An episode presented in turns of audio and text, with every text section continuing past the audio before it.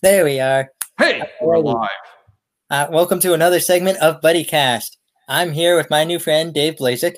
For those of you who don't know, Dave is the creator of the comics. If you ever read, if you ever read the newspaper nowadays, Loose Parts. Yes, I still have this book, by the wow, way. cool. Attack of the Chortling Stomach. Yes. Yep. Only but goody. Yes. Yep. For those of you who live in Erie, You'll have to get this one now. This is the the latest. Ooh, what's that one? Quirky Rectangles of Mirth. Sweet, Sweet. Available at the website near you. sweet. Yeah, for those of you who don't know, um, he's the creator of this comic strip. Um, you can find it in your Sunday paper, especially if you live in my hometown, Erie. I saw yours today. My hometown of Erie. Oh yeah, yeah, your hometown too. Born and Um, bred. Yep. I saw your uh, con- I saw your strip today, the one about the cell phones on the wall. Yes. It's a targeted for old people. Mm-hmm. Absolutely. Hey, you always have, it's always you got you got to hit the different targets, you know.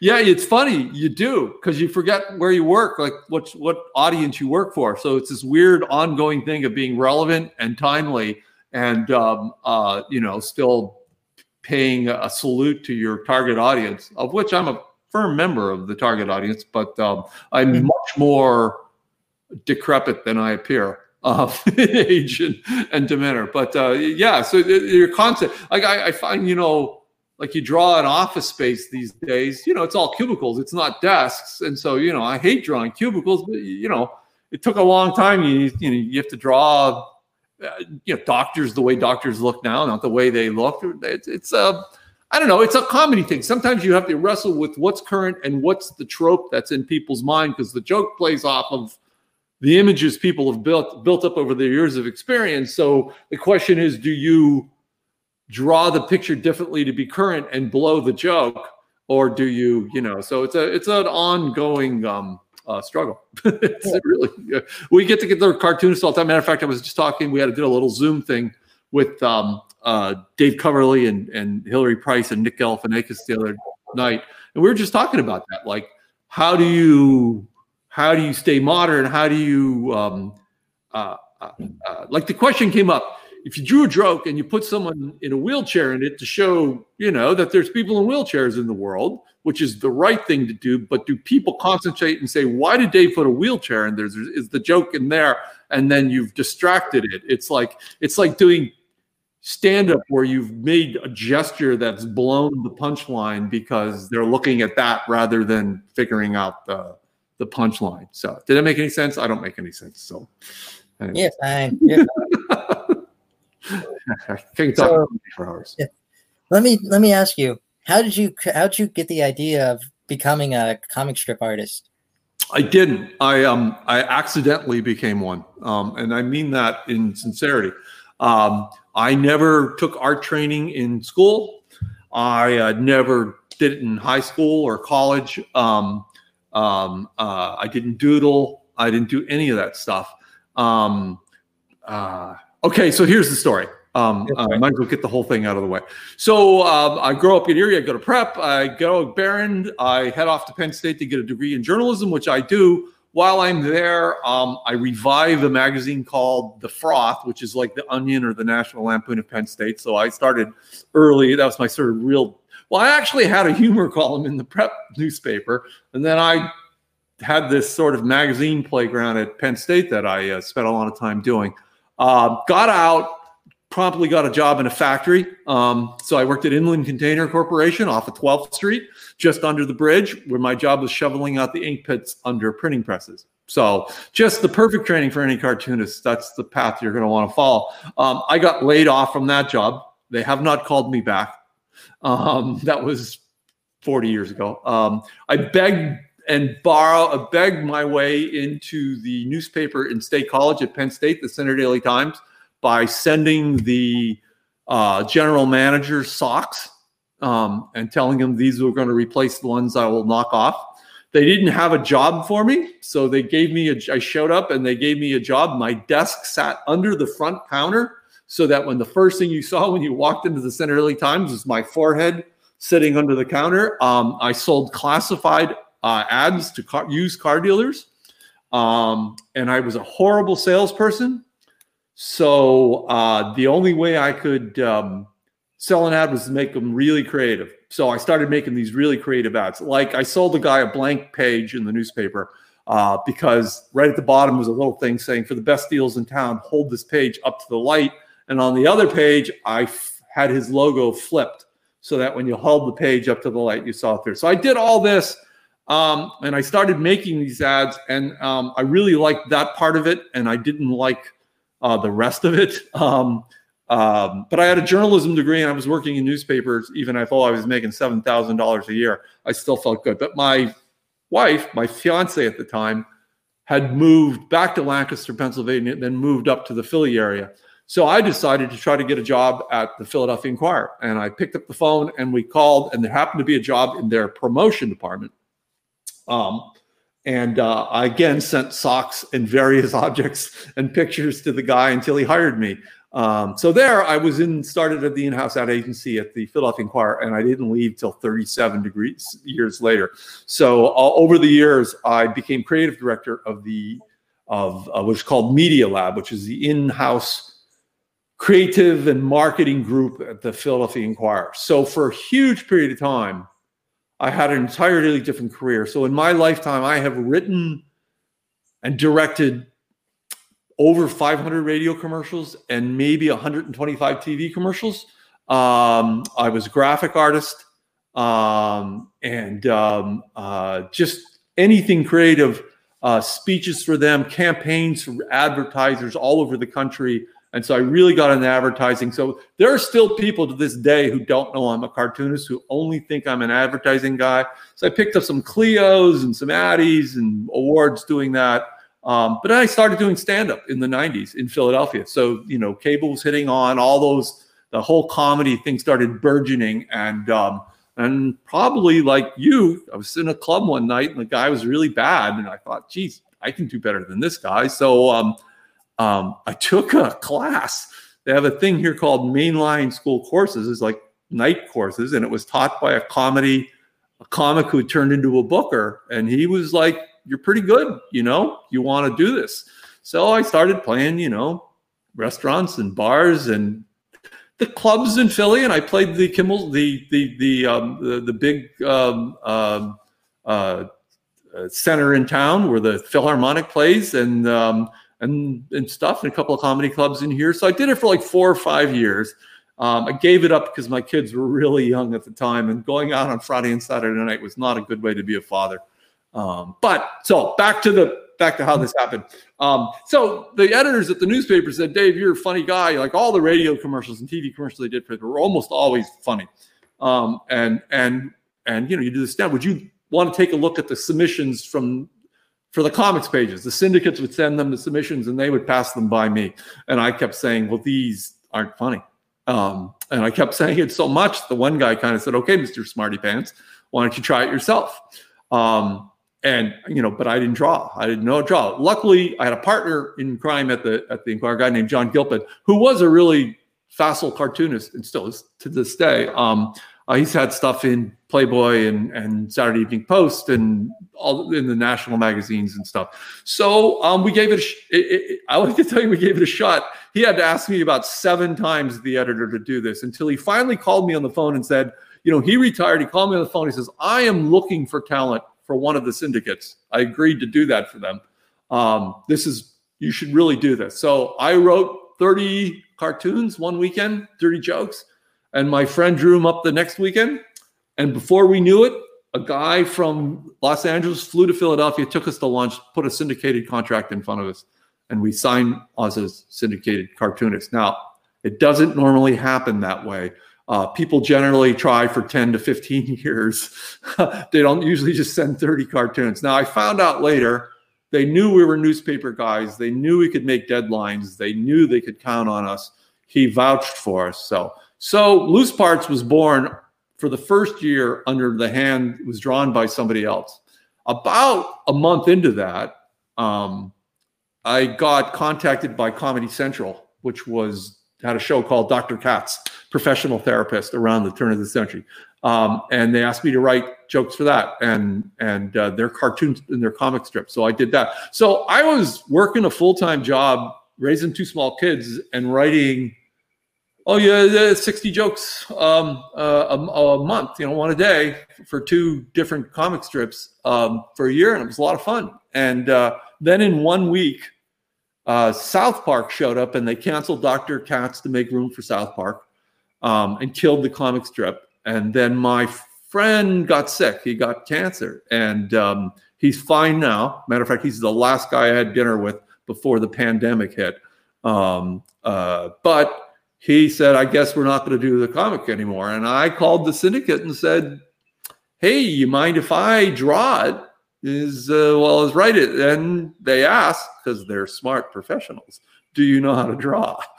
and I said, No, but I can learn. Uh, and there was a big pause on the other end of the line. And they said, Sure, go ahead. And I hung up the phone and I turned to my wife and I said, my God, what have I done?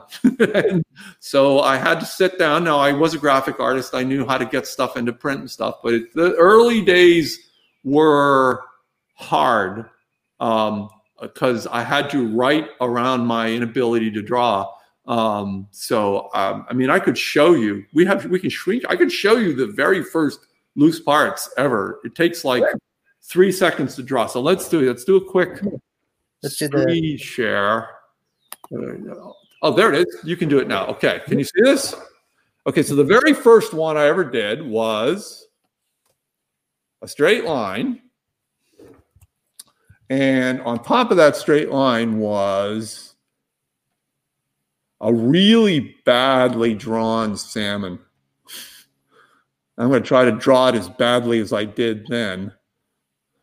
Little salmon fin, guess it was a shark fin or something there like that, and a little stuff like this. And um, and then I think I had another line like behind him like this. And then I had a sign right here that said, boy, everybody's really excited watching paint dry here. This one said, um,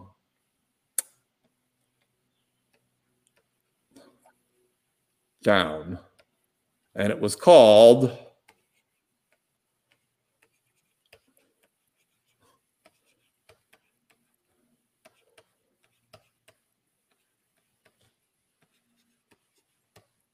It was called Salmon at the Mall, um, with a salmon going up the down escalator. So this was the quality of early loose parts drawing that people uh, people got. Um, and uh, let me blow that away now. um because it hurts to look at it um so that's what i did so early on but um and it took a long time like three hours a day um that i didn't have late into the night most nights to sit and draw stuff or rewrite around it till i got it um but in a weird way when i was writing them and someone else was drawing them they weren't uh, as good um I'm a longtime friend of mark Tatulli, who does Lio and heart of the city and is one of the great working cartoonists over the last decades or so um and we knew each other from the ad business in Philly. And he uh, he just said, now it's you may think you suck, and you kind of do, um, but at least your drawing now matches your humor, and the joke seems to work. It comes right out of your head onto the paper. So, anyways, I did that, and I just I did it, and it and it and it, you know I kept at it, and that was 20 years ago, and now I've done 7,300 some in a row and they're a lot better now. so there, trust me, uh, people who look it up or Google loose parts cartoons, they don't look like that anymore. I, I, actually know how to draw now, but it's like one of those things. It's almost impossible not to get better at doing something if you do it every day. And I did it every day.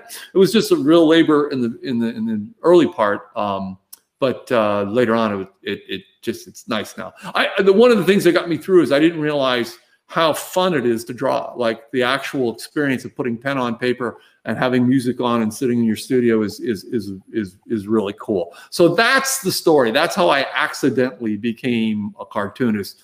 Um, uh, but now, and it took me a long time.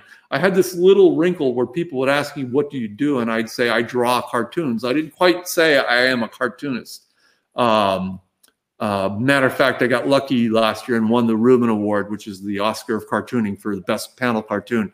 And I used that occasion to stand on the stage in front of my fellow cartoonists and say, I finally now can say I am a cartoonist after all the time. So it took a while for me to make the the adjustment myself, but um, but here I am. So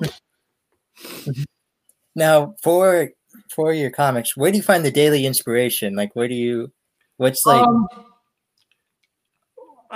I I don't write them every day. I hmm. write them in bunches at the beginning of most weeks. Um, I'm a really good. I started out as a writer, and um, so that part comes pretty easy. Um, I generally sit down.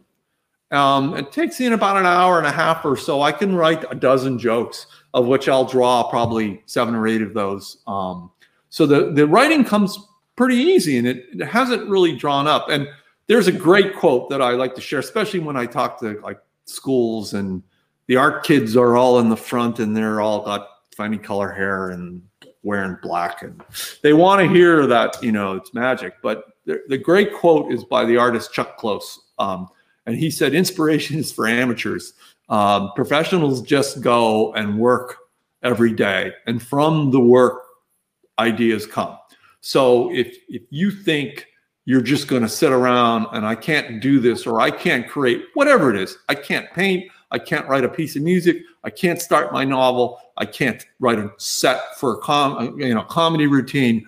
Um, I beg to differ. You just have to um, go get it. Um, uh, now, it's not to say that jokes don't come to me.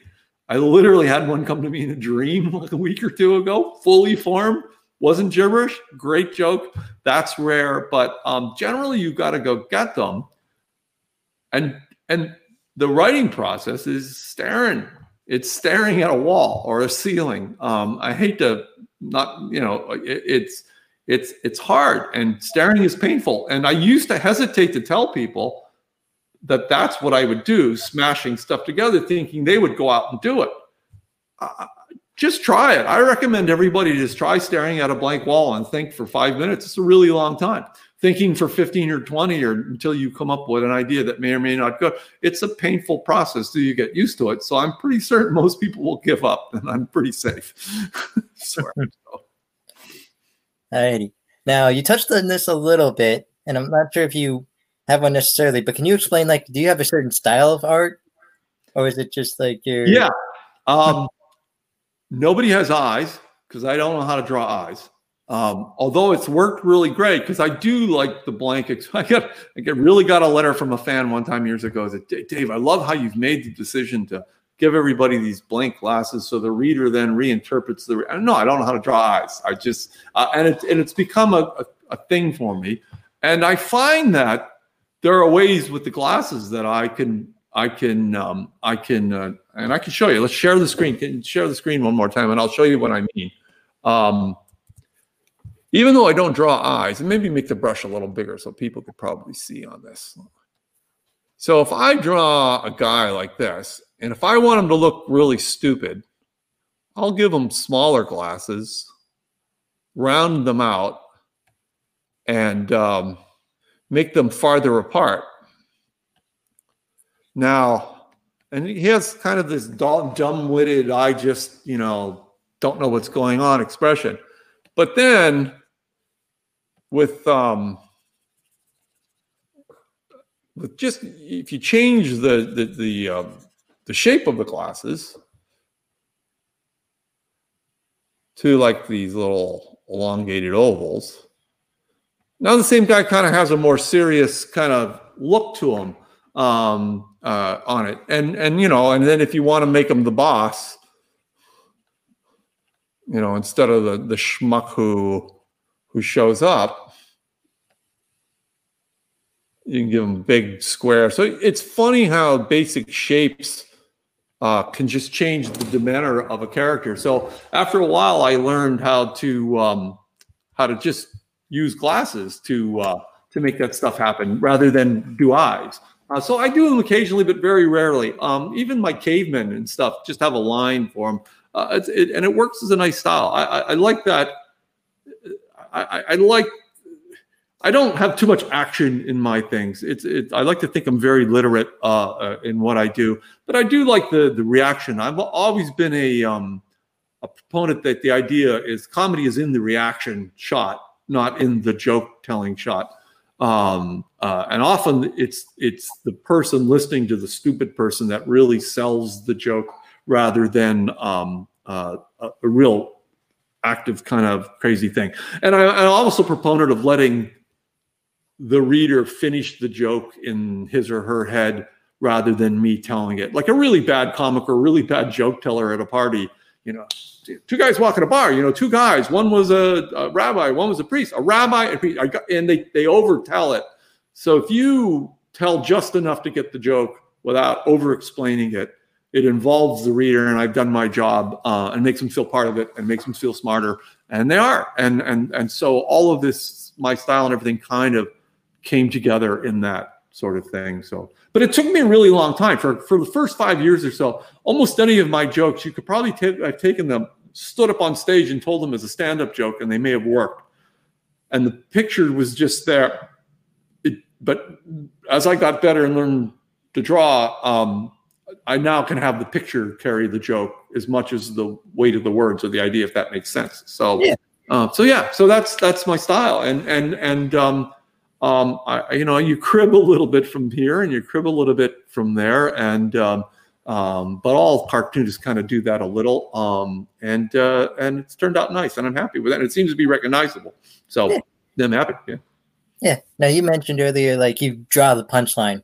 Do you think of the punchline first, do you kind of like get an image in your head before you do it? And here's, I'll show you. It's right here. It doesn't leave my side too much. So all my jokes start out as words very few sketches. I don't have a sketchbook like a lot of cartoonists doodle sketches. And um, I mean, it's really fascinating talking to different cartoonists and seeing how they work. Um, there was a guy named Jerry Van, there is a guy, Jerry Van Amerongen, who did a thing called Ballards. He just retired after 30 years. But he gave a seminar one time at one of our conventions and he just had an overhead thing and all he did was start moving his pencil. Just we're looking at on the overhead and it swirls and just lines and just almost looks like he's trying. Then he's like, I kind of see a guy dancing the tango and he's kind of coming out of a room and and the joke just like grew out of the page. So he came at it from just drawing it. I I sit down and I I I I I look for premises first. I try to find a really juicy premise. So I generally think, you know, I'll want to do, I don't know, uh, like I'll I want to do one about airplane, uh, like like like um, uh, uh, you know an airline, and it's okay. Then I'll just picture the front of an airplane, like the pilot sitting in there, and then you start thinking, what what if it's not? What if it's a pilot? What if it's animals? What if it's flying the plane? What if it's a pilot and a vulture flying the plane?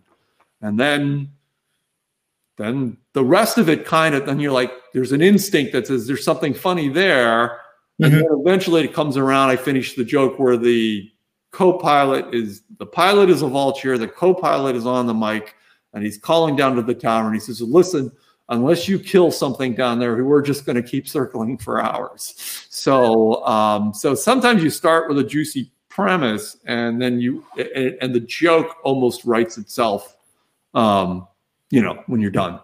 Yeah. So that's i actually thought of a joke in between that like as i as you were just explaining it what if the pig was the pilot and something about like, well, pigs really do fly or something like that? Yeah, or, yeah. I mean, yeah. I, and and the trick is though to not always take the low hanging fruit. So the idea of the pigs fly is, uh, but it probably would have been rejected. My brain would say, yeah, it's not quite good enough yet. Mm-hmm. You know, it's always like making a joke one step better.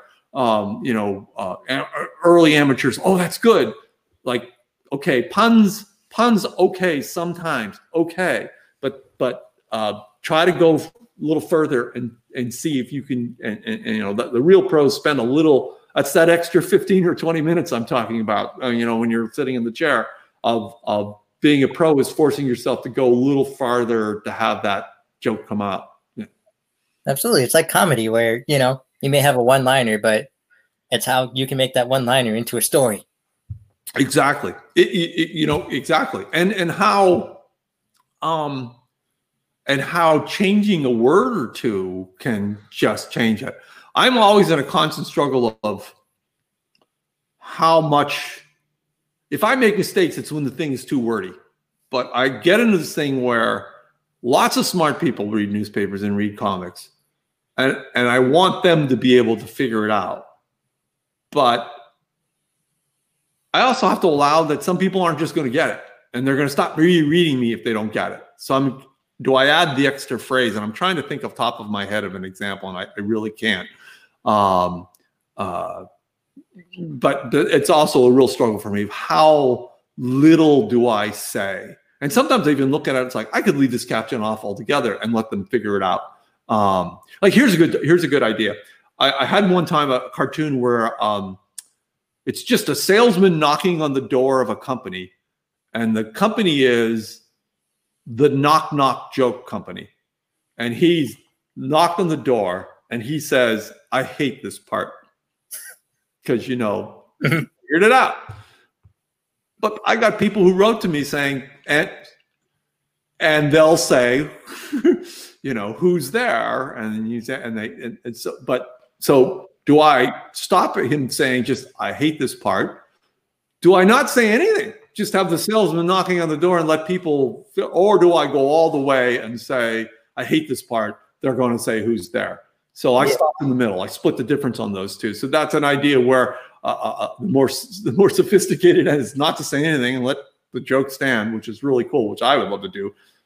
Go in the middle so there's a little explanation, or drop it off, you know, or really go overboard uh, and blow the joke, um, or blow some style points on the joke. So, mm-hmm. Yeah. Now, when you submit to local newspapers and whatnot, what's the submission process like? Well, I I, I don't. Um, I, I I'm now with the Washington Post Syndicate, um, Washington Post Writers Group. So they um, uh, they have a group of salespeople and and editors who constantly go around the country and overseas and berate newspapers to carry me. It's a tough hoe because newspapers are are as you know suffering um, uh, on the downswing. I, I'm still a huge proponent of newspapers. Um, as you might imagine, for a guy who spent 35 year career trying to convince people to buy them, I, really believe in newspapers. I got a journalism degree because I wanted to be Woodward and Bernstein. Um, I wanted to start out to be a reporter, and I to this day, um, I think people are going to regret not supporting the newspaper because when they go away, no one else will do that. Anyways, Uh, uh, uh, I'm getting off of my I get off of my preaching now, but yeah. So they they send them around. So I have a lovely editor there, uh, Amy Lago, and when I signed, this is actually a pretty interesting thing. So I started at the LA Times Syndicate. There was upheaval in the in the newspaper industry. The Tribune company bought them, so I was with the Tribune Media Company in Chicago for a long time. Um, and I, I wasn't happy just for a variety of reasons with there. And you may have heard me reference the Reuben Awards, and I don't know if people know this. The National Cartoonist Society, which is the largest, most august group of cartoonists there are, um, and, and, it covers not just newspaper cartoonists, but the Disney animators and video game people and New Yorker cartoonists and all sorts of illustrators and graphic novelists. And every year, um, they put us in a hotel in a city somewhere and pour alcohol in through the windows, and uh, it's it's marvelous. And we're all weeping because last weekend we would have all been in Kansas City for it. Uh, but anyways, a couple years ago we were in San Diego, and it was late, like one in the morning, and we had just figured finished cartoonist karaoke, and we were all had more than a few beers, and this woman walks up to me and says you know, hi Dave, I'm a fan. I said, well, yeah, yeah. She goes, oh, so how is it there at the at the Tribune? I said, I'm not so happy. She she just took a beat and said, why don't you join us at the Washington Post? And I like, okay. So my agent was there, lawyer was there, she was there. We hammered out the basic part of the deal, and not knowing this until another cartoonist said, you know, that's Amy Lago, and I said, yeah, yeah, she's nice. That was Charles Schulz's editor. so, oh, so now my editor is Charles Schulz's old editor, which is uh, tough to argue with someone who has that kind of track record. so, is that go on the resume? Yeah, yeah, that's a that's a that's a, and she earned every bit of it. She's a tremendous editor, and she saves me from myself all the time. Um, and uh, and I just there's something nice when you're when you grow up. Um, in Erie and you're you're at Behrend and you want to get a journalism degree and you you can kind of only dream in the distant future of working for the Washington Post, and now to end up kind of working for the Washington Post, even if it is in the comics pages, is uh, is pretty damn cool, man. That's like mm-hmm. it's pretty damn cool. So, mm-hmm. yeah. yeah. You mentioned Charles Short or Charles Schulz. Um, are there any of those people like Charles or Jim Davis from Garfield or any of them? Yeah. Like, you know, like the I should say the icons of comics. You know. Oh well, it's unfortunate the, the icons are passing away. Uh, uh mm-hmm. unfortunately, I just meeting missed meeting Charles Schulz or Sparky mm-hmm. is all the thing. I joined the National Cartoon Society in 2001, and he had died just months earlier. Um, mm-hmm. I got to know his wife a little bit, who's great.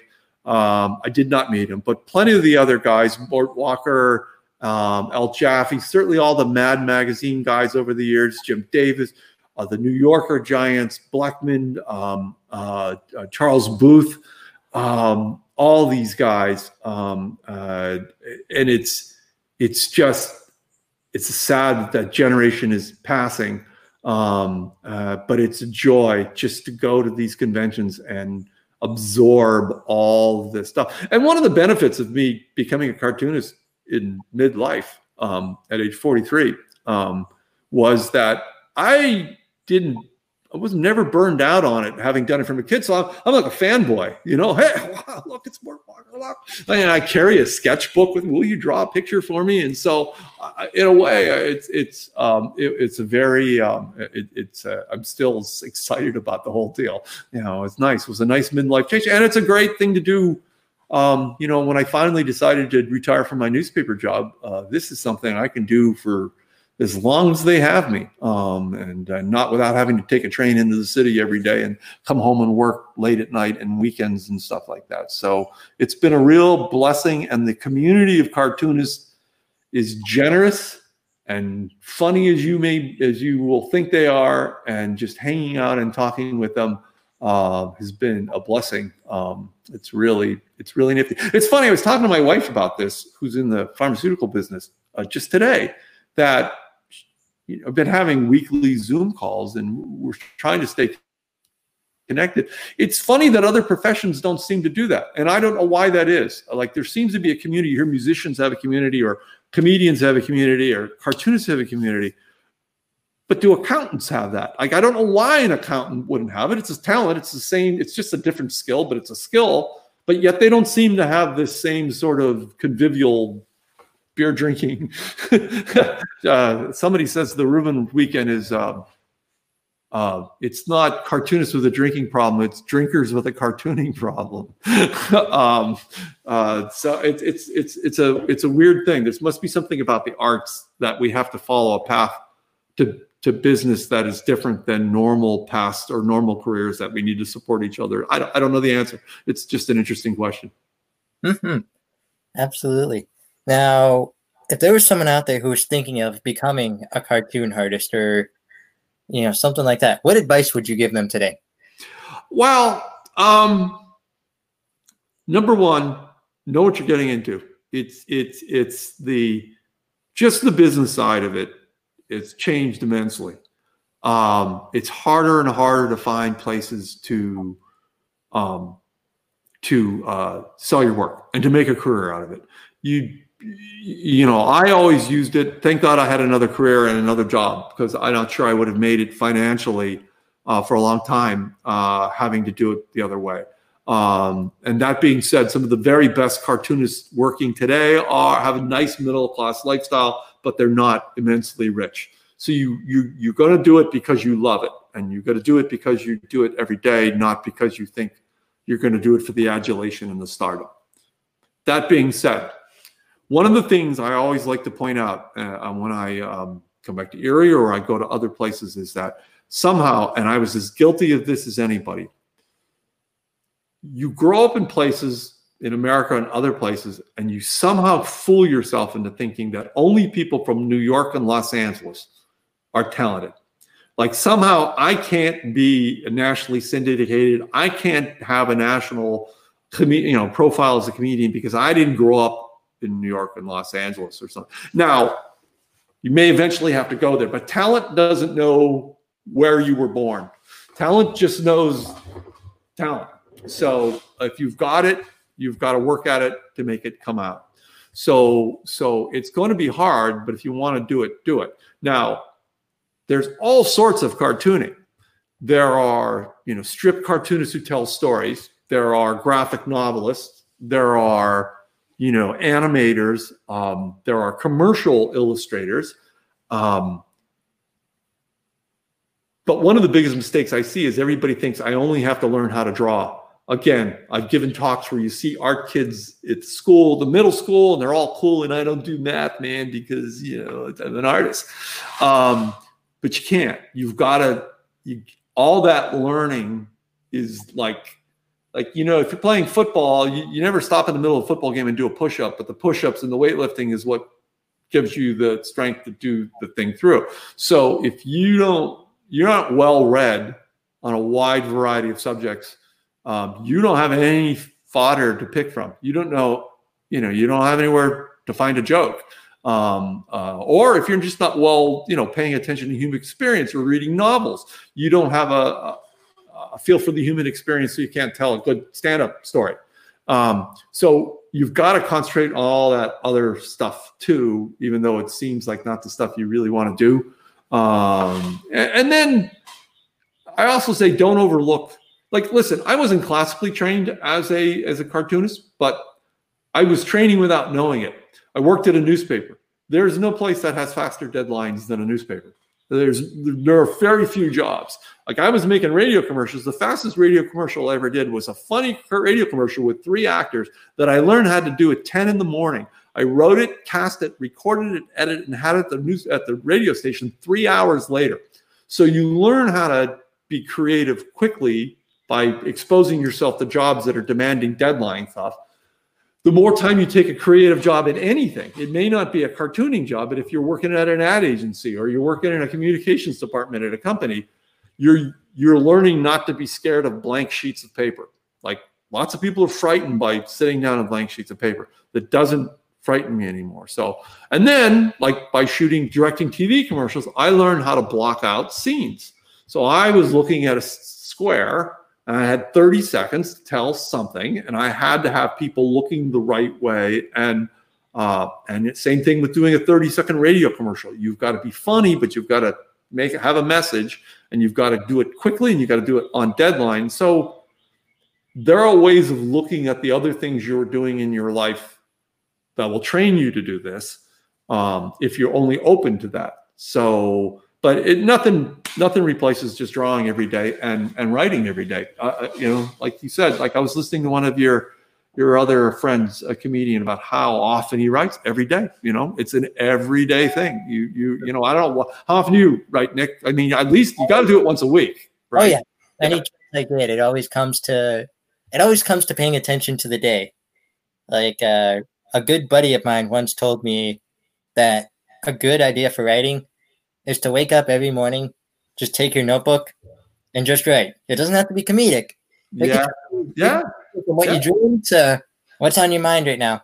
Because that gets the clogs moving. Yeah. To the day. So and for, and for me, it other like look at watching stand up gives me cartoon ideas. And it's really weird in that it often has nothing to do with what the person he or she is talking about. Like it's something that in immersing yourself in creative stuff just tune it's like tuning tunes your brain to the right frequency in the crea- of the creative ether that stuff will just show up to you so exposing yourself to other creative people and creative stuff. Or, you know, I grab a volume of New Yorker magazine, you know, cartoons, or I'll look at a Far Side cartoons, you know, which is mine, which is mine is I, I get that most often. You're the Far Side, you know, you stole that from the Far Side, you know, hasn't, you know, hasn't been around in 20 some years, although he's making a bit of a comeback now. And man, that's a compliment to me. Um, he was one of the greats. He made, he blazed this trail for me. Um, so uh, yeah, exposing yourself to all that stuff. The trick is just doing it. And like I said, talent doesn't know where you live, doesn't know what kind of room you're writing in or where you are. It just knows whether it's good or bad. And and and so I encourage everybody to to to, to give it a shot. Um, because uh, other people aren't, you know, and a lot of it is I don't know. It's like you, maybe maybe when you started doing stand up, that was that you watch people and you're like, I could be better. I'm I got myself in trouble a lot by saying that I could do better than that, you know. Um, and but she's doing it, you're not. You know, he's doing it, you're not. Um, uh, so get in the game, and and but as you know, stand up was a, sort of an entirely different animal. There there's a lot of things that look easy about it that aren't. Um, um, and and and if anything, uh, the thing I hate most about cartooning, and it's gotten better now, but in the early days, you know, the internet was growing and stuff. I,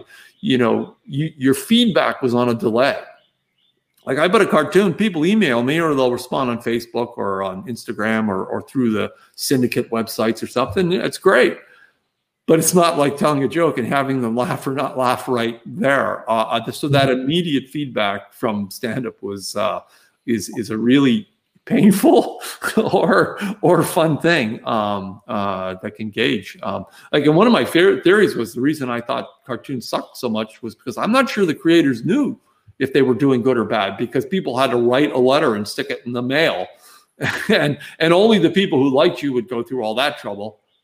So in a way, now somebody on Twitter who thinks you suck can tell you you suck right away, and there's a little value in that because, you know, maybe I do suck that day, you know. Um, um, but the trick is, I'll I'll do one tomorrow, and you'll be sitting at home in your underwear. so, um, but yeah, it's a, it's a it's a fascinating process. Um, I still love to go back and do stand up.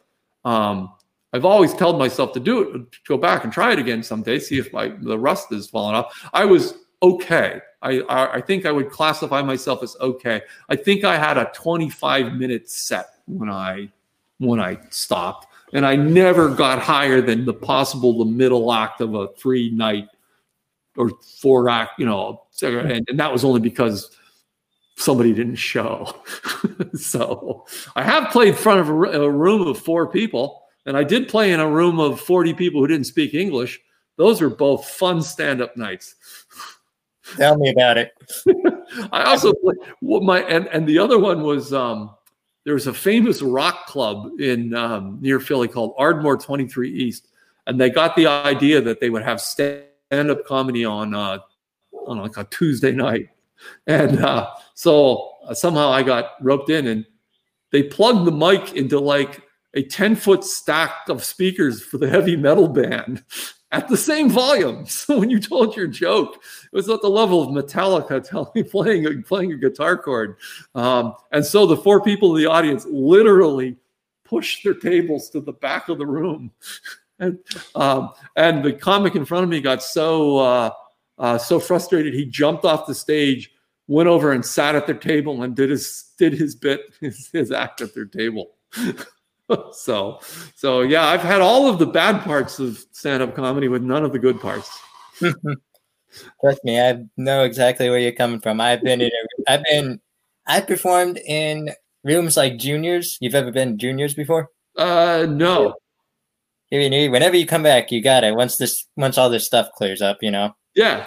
You know, like because it's our local comedy club, but I performed in front of a room that you know you'd expect for them, and I've also performed in front of a room that had a total of eight people in there, counting myself, and five of us were performers that night. You know? Yeah, yeah. But then again, there are other nights where you say hello and everybody laughed like you didn't know why. You never wanted to leave the stage, and they're flashing flashlights at you to get off, and you're still kind of hogging the stage until you know until you got it milked every last laugh. So you're making me homesick for this now. But when I was in Erie, there were no comedy clubs there wasn't a single comedy club when I left here, so I didn't have mm-hmm. that that opportunity or that chance. I'm glad to hear there are some now. There was the occasional bar that would do it, yep. but there was, there was nothing at that time. Yeah. So right now, what we have is juniors. Last laugh. That's like that's like the Washington Post of newspapers for us right now. Cool. Yeah. yeah. So we have juniors, and then um, so that's like the big shot. If you make it here, if you make it there in town, then you have that level of confidence. Yeah. Um, Juniors brings in not people like Jerry Seinfeld or anything like yeah. that. Well, they bring in bad, really good working comedians. There's exactly, exactly. They're bringing in the people that they're bringing in the people that will definitely make you laugh no matter what. Yeah, yeah. So, But then we have we've had a few open mics here and there. Yeah. There's like a there seems to be like a click in area of the same like everyone knows everyone who does stand up, and if not, it's because that person is trying it out for the first time, and Right. you're going to see them at least five more times. But Yeah. Oh, it's cool, man. I'm glad to hear that there's there, there's a thing there. Hey, maybe if I do it, I'll come back and, and sign up for an open mic and they'll wonder who this clown is. absolutely, you and me will be right next to each other. We'll sit I'll right. call you. You'll be my contact. You'll be my thing. And it says Nick sent me, Mhm. told me this and told me it would be okay. Then I'll Mhm. make jokes about phonograph players and all the stuff that old people would know. I'd have to contemporize my act. I'd like to thank Nick Sorensen for inviting me Yes. So blame it on in him. today. Yeah. Me going under the table. yeah, blame it on Nick when this goes south. It was all his problem. Yep. We're bringing all the guy out. It's like it's like bringing in an Alan King back in from the old days. Like I'll come in a tuxedo with a glass of scotch in one hand, like to the real old Borscht Belt Ed Sullivan's level of comedy, which is great, man. Just Absolutely. fan of those guys. You know, about you talk about influences. A lot of my stuff is, you know, um, uh, you know, I grew up in the, you know, uh, the Robert Klein was a particular favorite of, you know, those guys, of course, Carlin and Klein and stuff. But um, Mitch Hedberg was um, a huge Mitch Hedberg fan, and you know, even more recently, Demetri Martin and those kind of guys. That non-linear, almost far-sightish kind of like humor on stage, that that high-end intelligent stuff. Um, I was a huge Dennis Miller fan before he went to the dark side somehow. Um, but man, his his early stand up, I think I that's the hard, maybe the hardest I've ever laughed at a stand up show, just because it was language heavy and really fast and and with with all these oblique references. They hit you. The, the structure of the joke was there, but he'd hit you with all these these cultural. So you could you could laugh at any one of number of spots in his stuff. Um, Hedberg was just great. It's just sad we lost him. Robert Klein was kind of the same way, very literate uh, uh, uh, writing. But the, the old guy, you watch the guys, you know, I don't, you know what I'm saying? I'm saying Alan King and and those early, early um, tuxedo wearing Ed Sullivan show kind of guys. Um, you know, they worked so many nights. Um, and, um, but I was lucky enough to see, you know, Jay Leno when he was very early on. I remember seeing Ray Romano in the back room of a restaurant in Lancaster, Pennsylvania, when he was like 21 years old, starting out. Um, uh, we were able to see Seinfeld here before anybody knew he was anything but a stand-up uh, uh, comic. But uh, I remember one night Leno played, I think three nights here in Philly, and we went and saw him every night. And that's where you really got to see how good he was. Uh, for one thing, a lot of the jokes you thought he was just telling, he told them exactly the same with the same amount of freshness to it. But other nights he he he was able to read the the uh, crowd. I've always told people that they say, "Oh, you were a comedian." I says, "No, I was a comic. Comedian comics get up there and they tell jokes, and some of them are good, but comedians." read the whole room and the people and they're so good and they've got so much stuff they know what to do and i was never i did not get to that one i was still a padawan apprentice it's Mhm. still and you only do that by i guess working all the time it's just like what you said with art. You know, you just got to keep going at it, going at it, going at it until. yeah yeah, Mhm. Um, and you know people will let you know i mean people do let Oh, you yeah. know you, you, you know you you, you get a lot you've got to forgive yourself and suck a little bit but if you suck for a really long time um, you know then it's maybe time to to, to change you know i I've, i like playing music and guitars and pianos and i dream that i could get up on stage and sing but you know i committed to myself that i just don't I don't have that performance level ability, so I just play, you know, with guys and friends, and uh, and we jam together. But you, you have to admit to yourself at a certain point that what you can and can't do. But Exactly. yeah, Exactly. Hey, I'm gonna wrap it up here with this final right, question. brother. Where can someone find all your comic strips? Like, Well, you can always, um, well, in Erie, I'm in the paper every day. So get a paper in Erie. Um, Loose Parts is there every day. Um, also, you can see it online every day at a site called Go Comics, G O C A G O C O M I C S. and uh, carries most all the comics, but you'll see it every day. And there's an archive underneath it, so you can underneath every panel, so you can go back 20 years and look at all 20 years of, of, of my stuff there. Um, you can go to my site, loosepartscomic.com.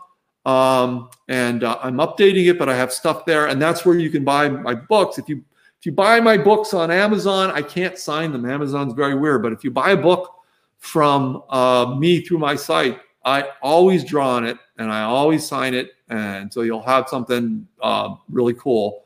Um, yeah, yep. Did I do it? Yep. So there you go. Um, do a little selfie in there too. Yeah, yeah, yeah. And um, uh, uh, and and and every and so and you can always email me at looseparts at verizon.net and and the web address and the email address is in the bottom of every cartoon. So if you forget what they are you just or just google loose parts comics and you'll see a bunch of them and my contact information is in there um, and let me know people have i ask people to write me i answer almost everybody who sends me a letter if i can um, because you know, it's fun talking to people and i like doing this absolutely Absolutely. Well, this was Dave Blazek, creator of Loose Parts Comic Strip. Thank you for joining us. I certainly learned a lot. Yeah, great. Thanks for coming on. I hope I hope this keeps growing. And when you know when this, I hope you'll have me back when you're big. Remember the little people. Remember the little people who did it the first week, Nick. Exactly. Yes, and. I particularly like this this angle. I feel like I'm sitting on your hassock, like we're in your living room, and I'm kind of looking back, sort of up your nose, like like if you had a cat you would be the view we would see if we were Nick's cat. so it's a nice setup. yeah, absolutely. I'm sitting in a. Uh, I just got this recliner this year, so yeah. I, I call yeah. it. You're you may be the only talk show host there is who sits in a recliner while the whole thing. So when you get the tonight the late show gig, this thing's coming with me. You you'll have the whole desk and the fancy Hollywood thing, but you'll still have the the recliner and starlets will be backing up when you put the seat up, the leg thing up. Yeah. It'll be your signature. It'll be your logo. Exactly. If you yeah. ever went to Jamestown, New York, they just oh. added that new. They added that oh. new, new. I know. I was going to go when I came up to Erie this month. I was going to go, but I, you know, I can't go anywhere. I'm stuck here on the you edge of Valley Forge National Park here in my treehouse studio. Yeah. So. You let me know because I've got a membership. So if you ever want to hit it, oh man, that'd be great. I we can yeah. meet. I'll let you know. We'll meet there, and we'll you can you can show me the thing. But uh, yeah. But the, the best thing about the pandemic is it changes nothing for cartoonists. Now everybody is now everybody is like a cartoonist, dressing badly, sitting in sitting in one room all day, drinking. You can go work in your underwear, and no one would judge you. Yes, underwear. How mm-hmm. fancy do you think I am? Don't pan down. All right, brother. Thank you. thank you so much for joining. Yeah. Say hi, say hi to everybody in Erie for me. Will do. Okay. We'll definitely do. Let me know when you're in town. All right. See you guys. Thanks. Yeah.